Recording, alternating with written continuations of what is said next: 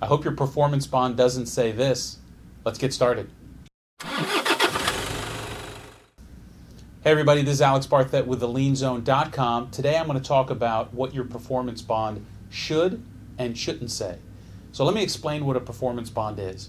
Um, it is a surety instrument that's given to uh, an owner. So if you're the contractor um, or a subcontractor, you're going to give a performance bond to either the owner or the general contractor. And that performance bond is going to guarantee your performance on the job. So understand this is a contract. And as a result, the terms of the contract are very important. Many people defer to the standard AIA form. Um, there are other forms like the AGC, uh, Associated General Contractors of America form. But you should negotiate the terms of your performance bond as aggressively as I hope you are uh, negotiating your contract terms.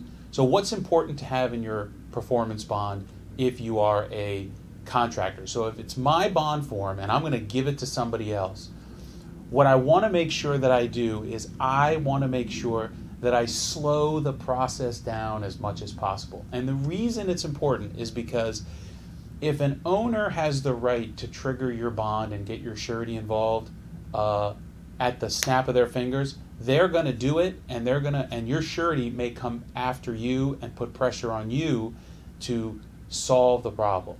But if you can slow the process down you will create some additional leverage. So if it's my bond form as the contractor that i'm giving to the owner or if i'm the sub giving it to the contractor i want to include um, some of the terms that are found normally in an aia style performance bond which is notice of uh, termination in advance, uh, so a notice and opportunity to cure, uh, a meeting prior to actual termination.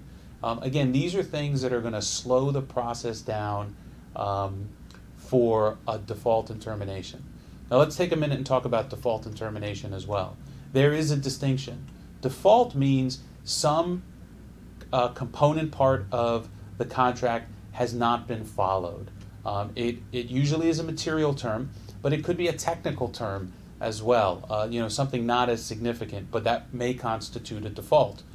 Termination is when something goes so wrong, typically it's a material uh, default, that it gives the owner the right to terminate.